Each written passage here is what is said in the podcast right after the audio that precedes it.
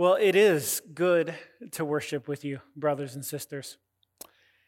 Being a faithful follower of Christ is a supernatural endeavor. We are not called to pull ourselves up by the bootstraps to make our lives better. We will not see our hearts softened, lives lived for Jesus, and real and lasting change from simple human effort. That is not Christianity. It is also not the formula we use as we consider our current sermon series on the character of the church.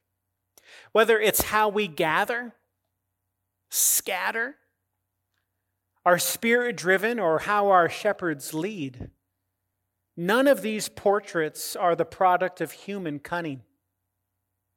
The character of the church, when it aligns itself with the scriptures, is the direct result of the gospel of Jesus as the Spirit of God changes the body of Christ. He enables us to be faithful and true, not according to what we think the church should be, but according to the testimony of Scripture. And it's on that we find ourselves this morning, considering our passage 2 Timothy 3:14 through 4:5. If you have a copy of the scriptures, I'll ask that you grab that. And if you don't have a copy of the scriptures, we have Bibles in the entryway as you come in. Feel free to take one. That's a gift to you. And our sermon title this morning is The Word, the Word based church. You can tell a lot of any church by their relationship to the scriptures. And here are the questions we, as faithful followers, churches at large, and those considering Christianity, these are questions we all wrestle with.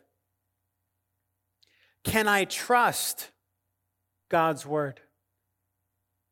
Is what I read in the scriptures true? Can these words in this ancient book actually change anything?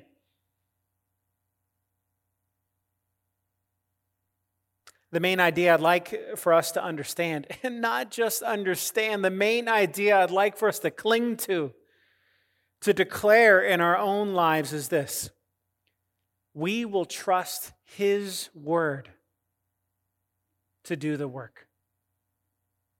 His word will do the work. Now, our passage finds itself in what many call one of the pastoral epistles. It's a letter written from the Apostle Paul to his friend and mentee, Timothy. A letter that serves as an encouragement to a pastor, but also for the instruction of the church. We read in chapter 1 that Timothy had a sincere faith passed down from godly women in his life, and he is encouraged to guard the truth of the gospel. Well, in chapter 2, he is like he is to be like a soldier or a farmer or an athlete who is strengthened by grace and keeps the main thing, Christ Jesus, the main thing. He is to remind the people of the gospel to be diligent and to avoid time, you and I should do this as well, to avoid time and energy spent on worthless and trivial concerns. So, as we come to chapter 3 in our passage, we are right off the heels of Paul Paul's reminder that there will always be some people who love self and deny the gospel. There will always be some measure of opposition and even persecution. There will always be impostors and deceivers. There will always be circumstances, even in our own lives, that color how we understand the world and even God. So, what do we do? What are we to do? Well, allow me first to point out where Paul doesn't advise Timothy toward. We're not directed to consult our inner feelings and thoughts, although there can be a place and a help in these. It's not suggested that we devour self help books and the academics of our day. He doesn't even tell Timothy necessarily to go back and get wise opinions from his grandmother and mother, who were godly, well informed women. And we should, Lakewood, we should readily admit that wisdom for life can be found in a number of places. However, Paul puts Timothy and us on the course to going to the scriptures first and foremost. Why? Well, we can dissect this passage a number of ways, but would you read with me, please, in chapter 3, starting in verse 14? We'll go through verse 5, and Paul says this But as for you, continue in what you have learned and have firmly believed, knowing from whom you learned it, and how from childhood you have been acquainted with the sacred writings, which are able to make you wise for salvation through faith in Christ Jesus.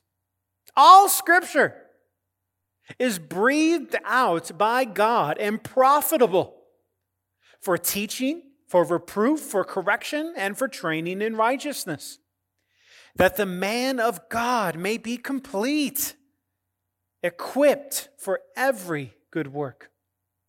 I charge you in the presence of God and Christ Jesus, who is to judge the living and the dead, and by his appearing and his kingdom. Preach the word. Be ready in season and out of season. Reprove, rebuke, and exhort with complete patience and teaching.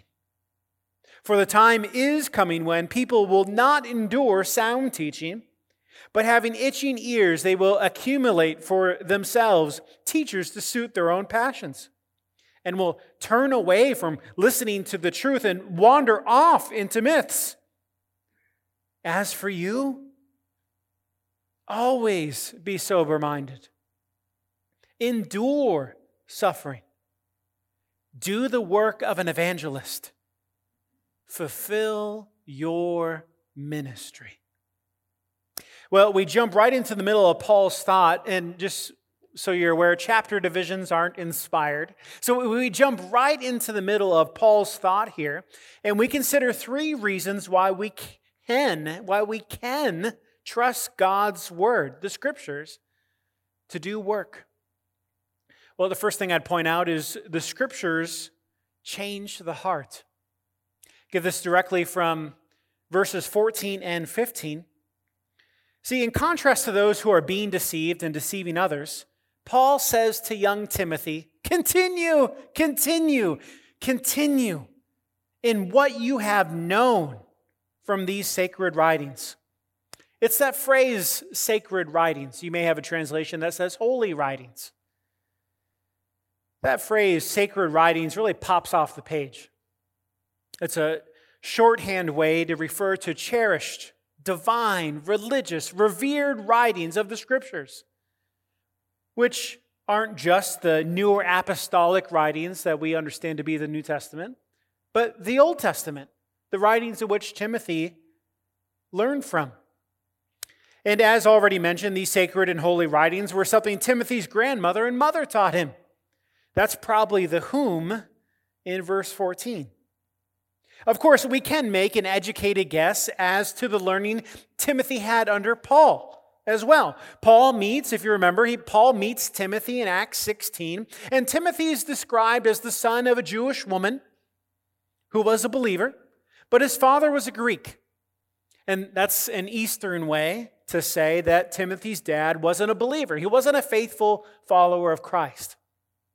But did you notice that last phrase in verse 15? Look at it again the sacred writings, which are able to make you wise for salvation through faith in Christ Jesus. What did those scriptures do? They made Timothy wise, understanding, knowledgeable, and aware of his flawed nature, his rebellion, what we call sin. And those sacred writings showed him the beauty of a Savior, the one who offers forgiveness and restoration and right standing with God. The scriptures, if we will read them and search them, plainly reveals to us hope, joy, true satisfaction by faith and faith alone in Christ alone. But think for a moment and let your mind enter into the narrative of Timothy's life. Timothy's mother and grandmother are Jewish, his father is Greek. Now, we don't know the circumstances, but his parents married despite their religious differences. It's like a Packers fan and a Vikings fan getting married. Like, I don't know how it works, but like they get married despite that. And in, in a bigger way, in a much you know, more consuming way in their life, you have a Jewish woman, a believer in Christ, in the Savior, and a non believer. And that likely caused some waves in a Jewish family. As a Greek, his father may have been uninterested or unconvinced, perhaps not present in Timothy's religious upbringing. So I imagine a pregnant mother praying that her son would trust and honor God.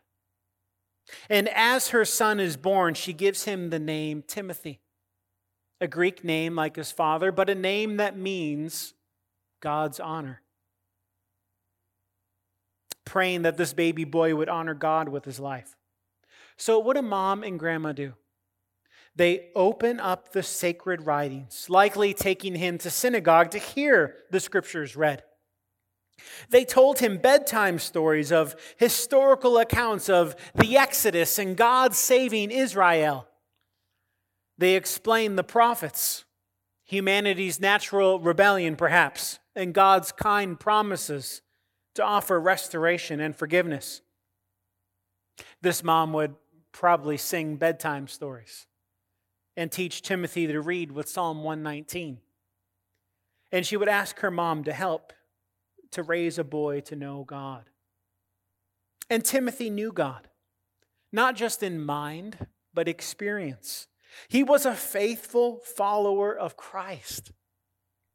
What accomplished that? What produced that? Did Lois and Eunice have the corner on perfect religious parenting? They read all the right books, perhaps? Did they have all the answers? Did this mom and grandma have all the answers to young Timothy's questions? Was it the schooling option they chose for their child? Well, they must have put Timothy in all the right sports programs, carefully vetted his friend groups, and protected and, you know, kept his screen time limited. Parents, maybe we should be doing some of these things. But what was it that changed a boy's heart to know, to love, and to live for God? Verse 15 these sacred writings, the scriptures that make you wise. As we read in Hebrews, the scriptures, the word of God is like a two edged sword that is able to pierce the heart and the mind and to make us wise. Wise as, as to who God is, who we are, that vast difference in our need for a Savior. The scriptures did this. So, did Timothy hear the sacred writings every night? I don't know. Maybe mom and grandma were as inconsistent as we are. But we know he learned and firmly believed what two women faithfully showed him God in the scriptures. That should give us great hope. Are you the only parent pointing your kid to Christ? That's okay. Because the scriptures change the heart. Go to the scriptures. Did you grow up like me, perhaps, in a non religious home? That's okay. Go to the scriptures, they change a heart. Have you been unable to speak the truth convincingly to a friend, perhaps? Take them to the scriptures. Are you perplexed by large questions of life and eternity this morning as you consider Christianity? Go to the scriptures. Do you want clarity on who God is and where your true identity is found? My friends, the scriptures. The scriptures give us wisdom and insight into these matters. God has not left us hanging to figure out this world by ourselves. He has given us a word, a writing, a revelation of who He is and how He has worked through all of human history. So, whether it's ourselves, our children, our neighbors, our coworkers, extended family, people attending Lakewood Church, it's the Word of God. It's the Scriptures that change the heart. Oh, that takes so much pressure off of us, off of me, off of parents, often off of many of you whom you would like to influence, people you love and care for, towards Christ. Take them to the scriptures. Because, like young Timothy, it's the scriptures that change. It's the truth of God, the gospel of Christ, that changes our hearts. But I want us to notice next, it's not just our hearts that change, it's the church that changes. This is right from verses 16 and 17. Now, these verses are probably the most well known in our passage and in the letter as a whole, maybe some of the most well known verses in the New Testament. In these verses, there is seemingly a description of what these scriptures are and what they do. So, the phrase we read in these verses, this first phrase, quite literally says, All scripture is God breathed. God breathed. You may have a translation uh, that says inspired. That's a more common English word, but it's not a helpful word, inspired. And I'll give you an example. When I watch the Masters Golf Tournament every year, I feel inspired. I pull out my golf clubs and I put divots all over my front yard. My wife loves that. But that is not the kind of inspiration, and really it's an unhelpful word, that Paul is referring to. Rather, using men as instruments, as we read in 2 Peter 1, God breathed out his words, he gave us his words, they originate from him. That's the claim of the scriptures, both Old and New Testament. So think of the creation account in Genesis 1, where God breathed, he speaks the world into existence with his words. God breathed. Or Exodus 20. Many of you mistakenly call the Ten Commandments the Ten Commandments. It's not actually the Ten Commandments, it's the ten words in Exodus 20. The ten words which God breathed, spoke. So the scriptures claim to be God breathed, originated words from his very lips. But if that's what the scripture is, what does the scripture do?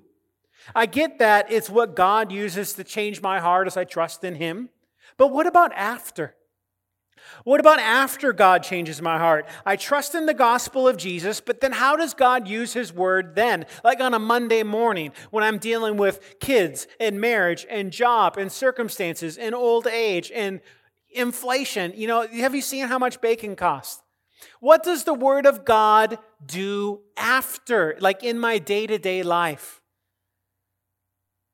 Quite simply, He uses the Scriptures to change the church, the body of Christ, those who claim to be faithful followers of Christ. So, this is one of our core values to be shaped by biblical living. Paul says that the Scriptures are profitable in our text. Well, another way to say that is it is to your advantage. The scriptures are to your advantage if you read it, believe it, and live it. The advantages of the scriptures in your life are laid out pretty simply and clearly in our verses. They seem to promise that we will see change in our, as some people put it, in our doctrine and in our conduct. We will be trained in both head and heart. We will know and act. Because Christianity has always been a belief that sees our faith put the action. So look at it again. Verse 16 and 17.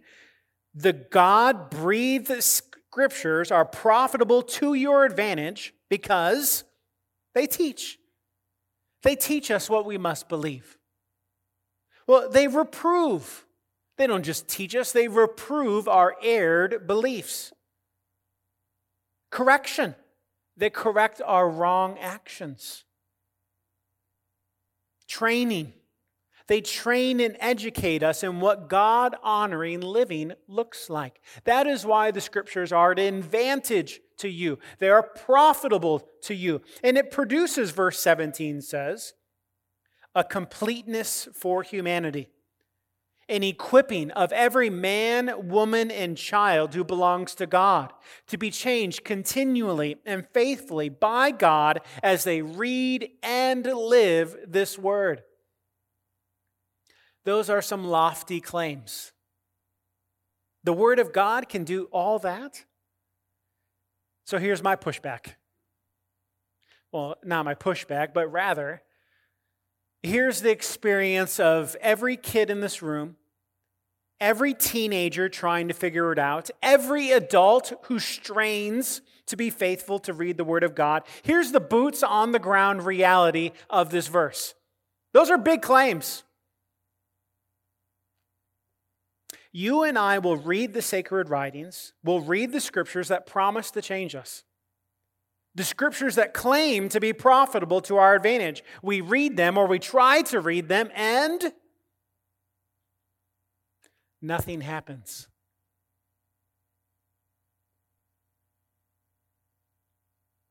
Why?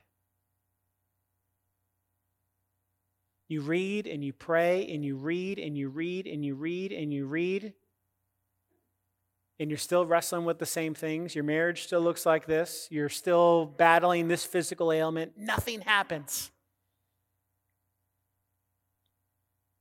Again, brothers and sisters, the Christian life is a supernatural one. You cannot will yourself to be changed by the scriptures. It is the work of the Spirit of God in your life. It cannot be manufactured or manipulated. So here's my advice. It's actually not my advice, it's from Proverbs 30. We read every word of God proves true. He is a shield to those who take refuge in him, the scriptures say. Lakewood, shield yourselves. Find a refuge, a safe haven, a source of delight and truth in God's word. Read it. Read it. Allow it to do its work and change you. Whether it be in conversation with my own children or even as I plead to my own heart on a dreary Monday morning, and I try to read, I often say in those conversations, be like the farmer.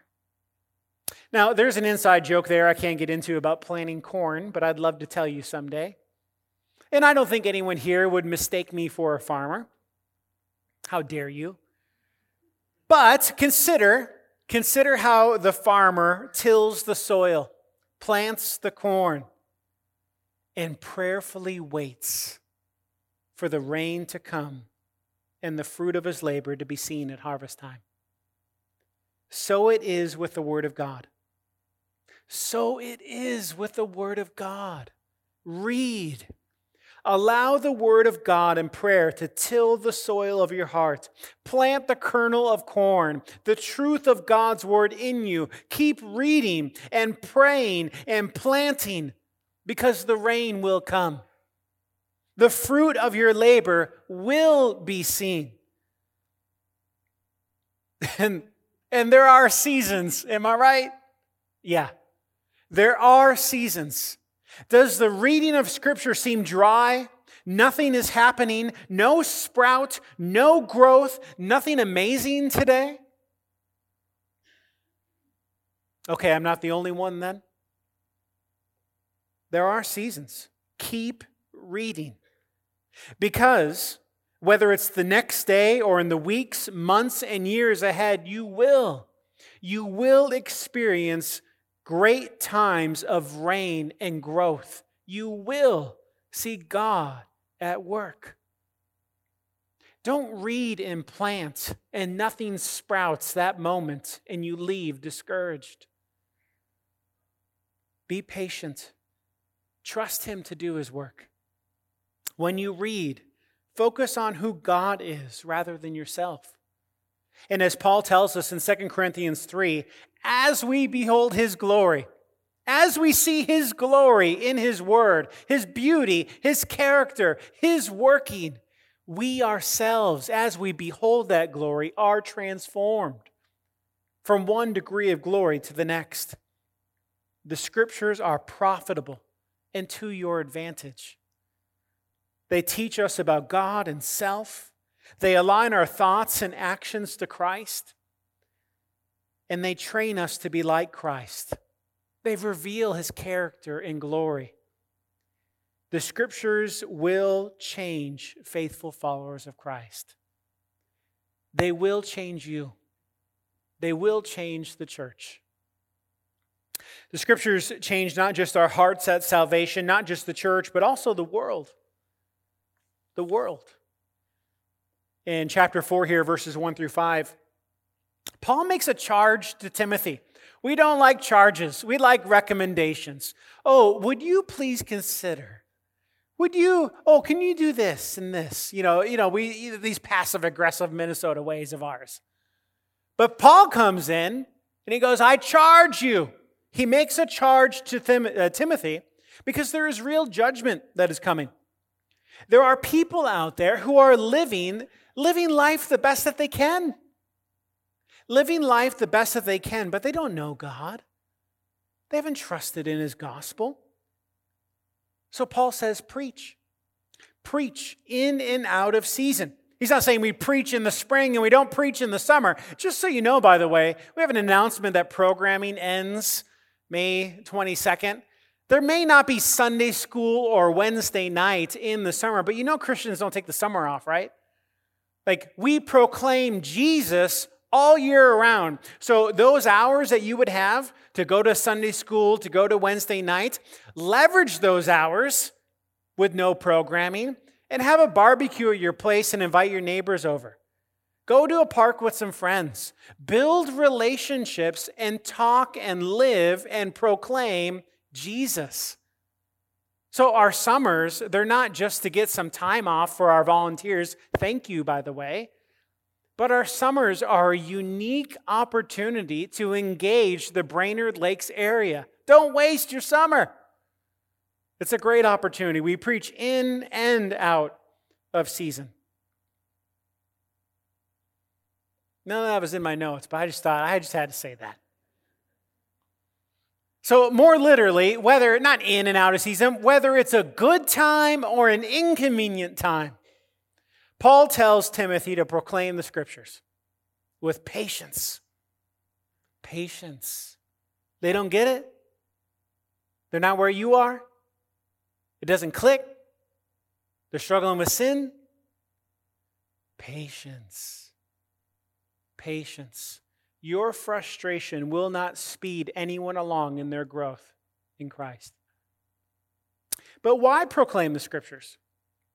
This phrase at the beginning of verse 3, for the time is coming, it isn't, it's not some prediction about reading news headlines and knowing if Jesus is coming this election cycle. If you read that into the verse, you're ignoring the context and the message of Paul's letter. Paul tells Timothy quite literally proclaim the scriptures at good and bad times because the time of itching ears, chasing ungodly passions, turning from the truth, wandering off into myths, it is coming. It's coming to you, Timothy, and guess what? It did come to Timothy. It did come to that pastor, and it has come as we see it today. As both Paul and the writer of Hebrews says, we are in the last days. They said it 2,000 years ago. We are in the last days of Jesus and his salvation. Timothy lived in the same broken, wandering, lost world that we do now. Now, perhaps they didn't have the advent of social media to let us know all the variations of how it's manifested. But for over 2,000 years, the New Testament church has always known this reality, and we will until the day Jesus returns. So, what does Paul tell Timothy to do? What is Timothy to do? People have itching ears. He lives in a world and a culture that thinks, lives, and breathes and operates contrary to those sacred writings. What should Timothy do? Complain. That's what he should do. He should complain. Oh, he should judge. He should judge them. He should send out angry tweets. That'd be good. No, uh, my Bible says that Paul tells him to preach the word. Have a ministry that centers itself on the word of God. Proclaim Jesus. Tell a lost world about the nature of God, the waywardness of man, and the rescue. The rescue of a Savior who died in place of sinners and rose again. Paul urges any reader to follow these words. If the scriptures can change our heart, if the scriptures can change the heart and the nature of our church, then surely the scriptures can change the world. So perhaps we should live and act in such a way that really believes that. Like Timothy, we will be sober minded, endure suffering, and do the work of of, of an evangelist who lives and proclaims Jesus. The word, we proclaim it because the word changes things. This word, as the Apostle John said, is not simply just some words on a page. It's the word that became flesh. The God man who wasn't content breathing out his words for you and I to read in an old book but he came and lived and dwelled among us and provides to anyone here in this room. He provides to anyone here true life, joy, forgiveness, and a new heart sealed for a someday heaven. His word changes everything. Jesus changes the world, and it's what the world most desperately needs. And it's the one thing that can bring healing to the brokenness around us. Oh, He is good. He is good. He is good, and we will trust His word to do the work. Lakewood, can I encourage you? His word is working. His word is at work. Are you weighed down? Patience. His word is working. Do you see all the ways in which God's word is working in your life, in the hearts around you? No, no, we don't see, but we trust God and His promises. His word has been at work in your life in your family's life, in our church's life, and in the world around us. I am eager. I am eager to see how His Word will change us. Aren't you? Don't you want that?